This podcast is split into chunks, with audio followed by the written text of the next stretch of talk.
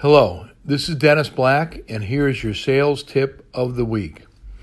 One of the overlooked skills that we possess in sales and we take for granted is the ability to truly understand and comprehend our customer through enhanced listening capability.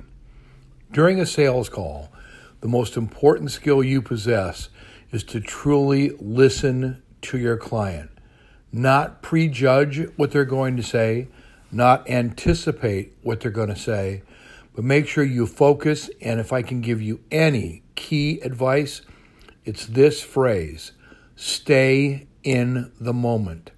So many times I observe when I do corporate training with my key customers, whether it's in a videotape environment or an audio tape environment, the student that I'm training is thinking ahead, trying to anticipate what the customer will say when they pose a question to understand more of the client's need and expectation.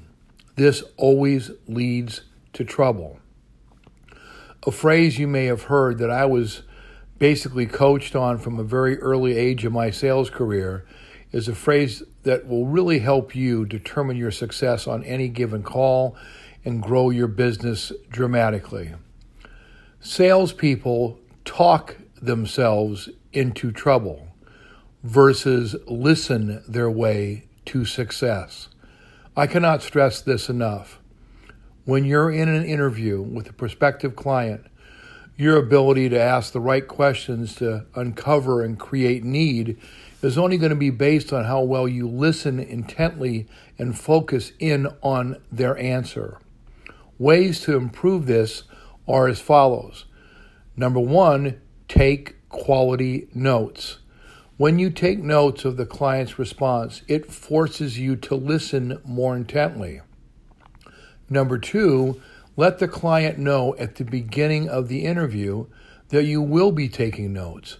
This shows them that you will be listening to them, and more importantly, that you care about what they say being so critical, you will note it down. These two activities will improve your listening. The third and final one that I can caution you on that really is important, as mentioned previously, is listen to that answer after you ask the question. Don't think ahead to another question. Don't think ahead to what you're going to say towards the end of the call. Stay right there in that part of the dialogue and intently focus in on their answer. Then, as a good listener, you build off of their response. That will guide your next appropriate comment or the next question you will pose. Of all the skills that we possess as salespeople, this one is the most critical. In the next tip of the week, next week, we will focus in on critical components that will enhance your listing, such as how to avoid distractions and the time of day to conduct quality interviews that will yield the highest results for your sales effort. This is Dennis Black. Good luck and good selling. And this is your tip of the week improve your listening.